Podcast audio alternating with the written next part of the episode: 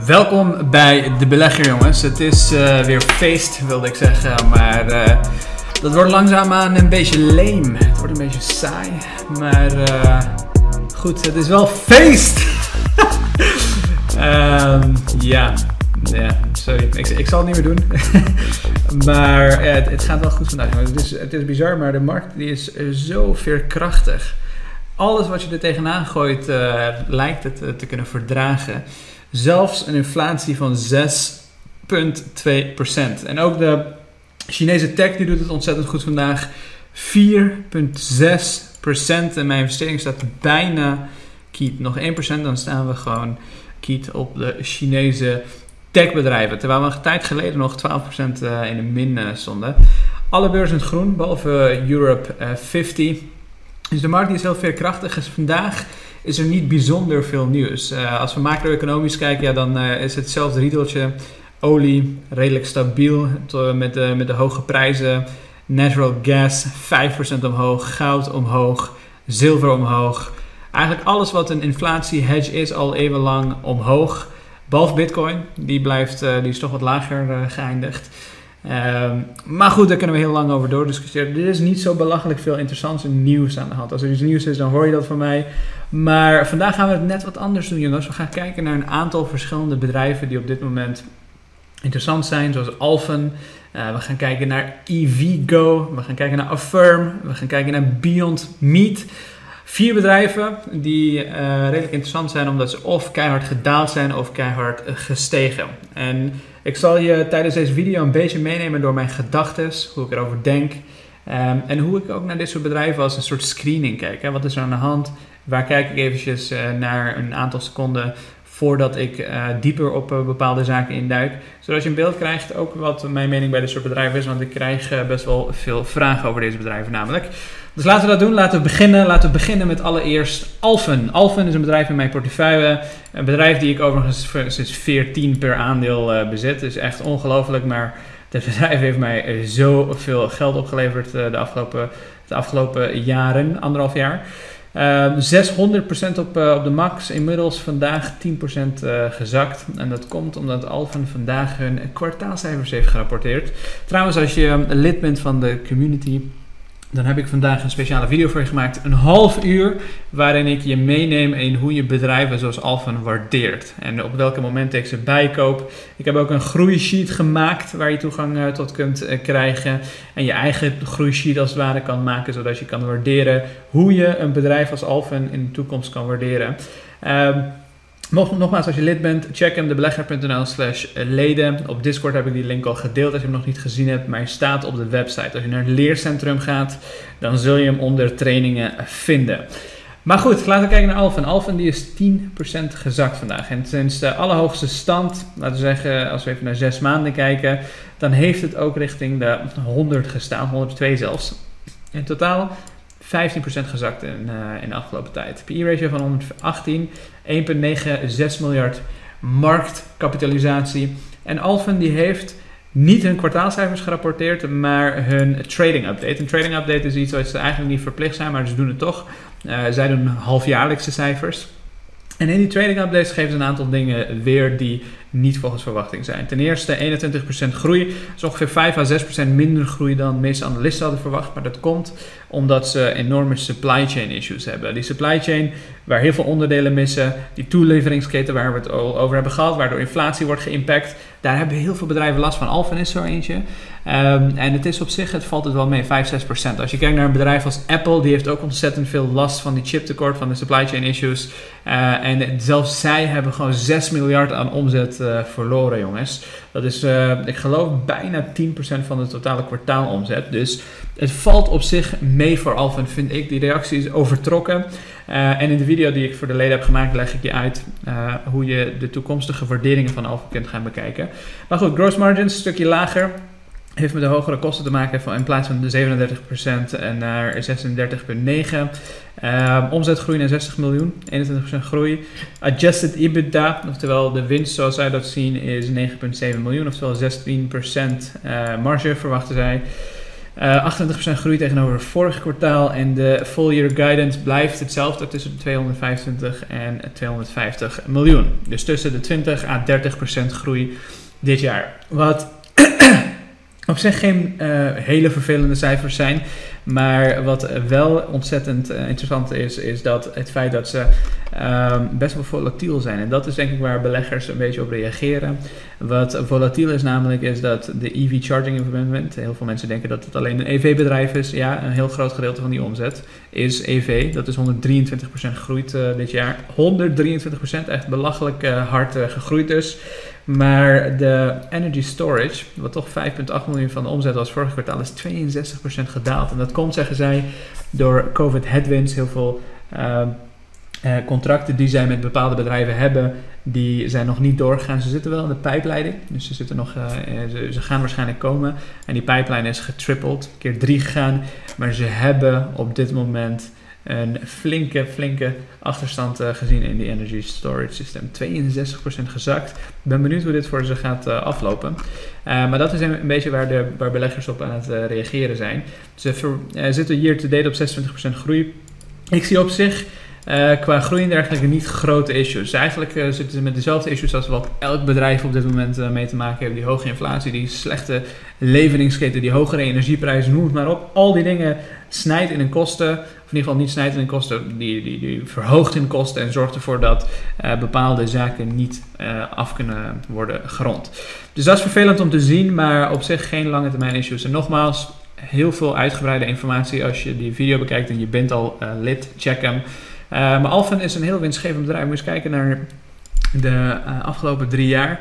2017 1,7 miljoen winst, 73 omzet, hard gegroeid naar 100 miljoen omzet en iets minder winst. Um, ehm, 143 miljoen aan omzet en 5,6 miljoen winst. Een ander bedrijf die we gaan behandelen is uh, Ivigo. Ivigo is vandaag gewoon 24% gestegen naar een marketkapitalisatie van 5 miljard. Dat is 2,5 keer meer dan Alphen. 2,5 keer meer dan Alphen. En wat zij doen is ook laadpalen. En natuurlijk doet uh, ja, EV Box iets minder dan laadpalen dan EV Go. Dat is een Amerikaans bedrijf, als ik het niet mis heb. Ja, Los Angeles, California. En EV Go, ik snap niet hoe je zo'n belachelijk hoge waardering kunt krijgen. Waar zij vooral op liften is die infrastructure bill van de VS. De Amerikaanse overheid heeft heel veel geld gereserveerd voor EV, voor groene energie, om te zorgen dat ze de komende jaren genoeg laadpalen hebben om hun elektrische wagens mee te kunnen opladen. Maar EVgo jongens, dit is, dit is niet te geloven. Het gewoon, heeft 5 miljard uh, marktkapitalisatie, maar als je kijkt naar de omzet en winst. 4,7 miljoen omzet dit kwartaal. Als we kijken naar het jaar, 14 miljoen omzet in 2020. 48 miljoen verlies. 48 miljoen, hoe kan je dit een godsnaam een waardering van 5 miljard geven op de beurs? Als je, als je dan vergelijkt met, uh, met het bedrijf als Alphen, jongens, ja, ik, ik weet het niet hoor. Um, misschien word ik een beetje gek, maar ik denk, uh, ik denk niet dat het die uh, waardering verdient. Ook een bedrijf als um, ehm, EV Box. EV Box is natuurlijk een ander bedrijf, die moet nog de beurs op. Er gebeurt nog heel veel. Nogmaals, het is een fantastisch bedrijf, 300.000 laadpalen heeft, heeft een uh, marktkapitalisatie van geloof bijna 2 miljard. Moet natuurlijk nog steeds weer over heronderhandeld worden. Maar dat is een bedrijf wat ik zou willen bezitten. Alleen jammer dat, ze niet die, dat die merge in ieder geval voorlopig niet doorgaat. Maar ik ben blij, bereid om daarvoor uh, te wachten. Maar Eveco, ja, ik, ik weet niet wat ik van moet maken, jongens. Ik heb even naar de investor presentation uh, gekeken. Het is echt een walgelijk bedrijf als je, als je naar de financiële cijfers kijkt. Iedereen geeft het een strong buy en een, en een, en een buy rating als, als je het op analisten betrekt.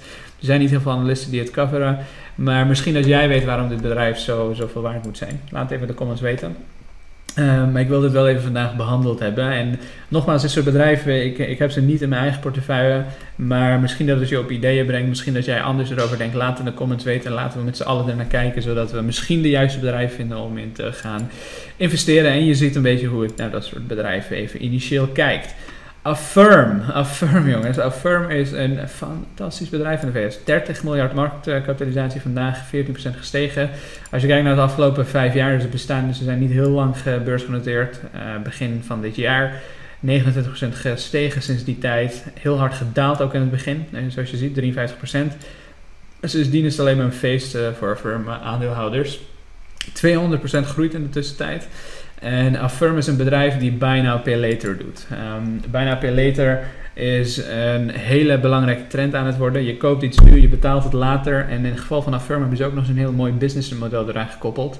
Waarbij je 0% rente betaalt. Dus je koopt hem nu, maar je betaalt 0% rente, maar je betaalt wel transactiekosten. Zoals je dat bijvoorbeeld bij een Visa of Mastercard zou willen doen. Dus ze willen door die 0% aan te bieden uh, gaan concurreren met bedrijven zoals Mastercard en Visa. Want als je een Affirm kiest, dan betaal je wel die transactiekosten. Je betaalt geen um, uh, rente, maar je betaalt wel over de loop van tijd heen. En ze hebben een stukje AI die ervoor zorgt dat ze weten of je kredietwaardig bent en niet en uh, al dat soort zaken.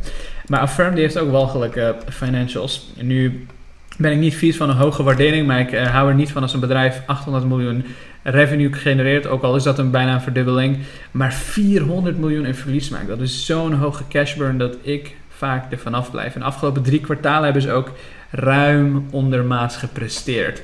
Dus waar komt die stijging vandaan? En die stijging die komt van een samenwerking met een bedrijf als Amazon, maar ook Shopify. Ze hebben net een Shopify, met Shopify een samenwerking gestart, waardoor hun aantal klanten, een aantal gebruikers van, ik geloof 5000 naar 100.000 in één keer of iets dergelijks is uh, gegaan. Uh, maar ook met een bedrijf als Amazon. Dus uh, dit is wel een pain in the ass voor bedrijven zoals PayPal. Square heeft recentelijk een Buy Now Pay Later firm gekocht om mee te kunnen concurreren met Affirm in de ik geloof een bedrijf in Australië, ik ben even de naam kwijt. Maar dit is wel een interessante markt aan het worden. Ik weet niet hoe groot dit gaat worden, deze markt. Maar ik ben het wel in de gaten aan het houden. Want uiteindelijk, ja, hoeveel mensen wil je nou uh, maandelijks laten betalen? De meeste mensen die het kunnen betalen in de middenklasse, die zullen waarschijnlijk gewoon ja, een normale betaling doen als, je, als ze iets willen kopen. Tenzij het echt een hele grote bestelling is. En tegen 0% rente, ja, hoe kan je daar nee tegen zeggen? Uh, en die transactiekosten is mooi meegenomen, denk ik, voor een bedrijf als Affirm. Uh, om te kunnen concurreren. Maar zoveel cash burn. Ja, ik, ik weet het niet hoor. Ik durf het nog niet aan, maar ik vind het wel een belachelijk interessant space om in de gaten te houden. En nogmaals, deel je gedachten in de comments. Laat me weten wat je van dit soort uh, zaken vindt. Uh, een ander bedrijf, een van de laatste, is Beyond Meat. Beyond Meat is een bedrijf die vandaag 13% is gedaald. En dit vind ik wel interessant worden hoor. Ze hebben een waardering van uh, 5 miljard marketkapitalisatie. Uh, en eigenlijk als je kijkt naar de afgelopen vijf jaar, toen sinds ze de beurs opgingen we, op 66, zijn ze ongeveer 22% hoger nu. Maar ze hebben wel twee jaar de tijd gehad om zichzelf te bewijzen qua cijfers. Ze hebben natuurlijk de pech gehad dat ze die COVID-pandemie hebben meegemaakt, waar ze gewoon 75% gedaald waren op een gegeven moment. Inmiddels staan ze sinds die diepe dal ongeveer 40% hoger, maar wel veel lager dan wat ze in de top stonden, ongeveer 60% lager. En de reden de reden, jongens, is simpel. Ze hebben een kwartaalcijfers gemist. De afgelopen vier kwartalen keer op keer gewoon simpelweg gemist. Wel met een klein miniem verschil. Dit afgelopen kwartaal wel met een enorm groot verschil. Als je kijkt naar de afgelopen kwartalen. Ik vind dat het verschil tussen winst en, um, en, en, en revenue wel meevalt. Um, en zeker als je het vergelijkt met het feit dat het uh, grotendeels te maken heeft met uh, COVID. Zij, zij zijn natuurlijk een nepvleesbedrijf uh, of vleesvervangers uh, zou je eigenlijk moeten zeggen. Um, ik, ik, ik, de e-, enige reden dat ik het zelf nog niet aandurfde is... Tijdens COVID hebben natuurlijk heel veel minder mensen die dit soort bedrijven... Uh, of in ieder geval die naar restaurants en dat soort zaken gaan. En dit soort bedrijven die lijden daaronder. Uh, plus, je hebt een hele gefragmenteerde markt. Er zijn heel veel vleesvervangerbedrijven. Maar Beyond Meat die had best wel goede samenwerking. Bijvoorbeeld als je naar de McDonald's gaat en een McPlant bestelt, dan is dat een burger van Beyond Meat. En die hebben op zich, ik heb het uitgeprobeerd, dus op zich best lekker. Uh, je zou het niet kunnen vergelijken met uh, dingen zoals Vivera, die je ook gewoon in de Albert Heijn kan kopen. Ehm, Nee, ik weet het niet. Ik durf het ook met uh, Beyond Meat durf ik het nog niet aan. Maar als, de, als het nog verder zakt, als het laten we zeggen een waardering heeft van richting de 2 miljard of iets dergelijks uh, marktkapitalisatie, dan zou ik het op zich wel durven bij te kopen. Want ik denk dat die groei wel terug gaat komen als COVID een beetje uit, uh, uit, ja, uit, de picture is. Maar goed, dat zijn even vier bedrijven die ik vandaag even snel met je wilde behandelen. Uh, bedrijven waar ik heel naar gevraagd ben. En ik hoop dat je het in ieder geval een interessante aflevering vond, eh, zoals altijd. Dank voor het kijken, fijne avond en tot snel weer.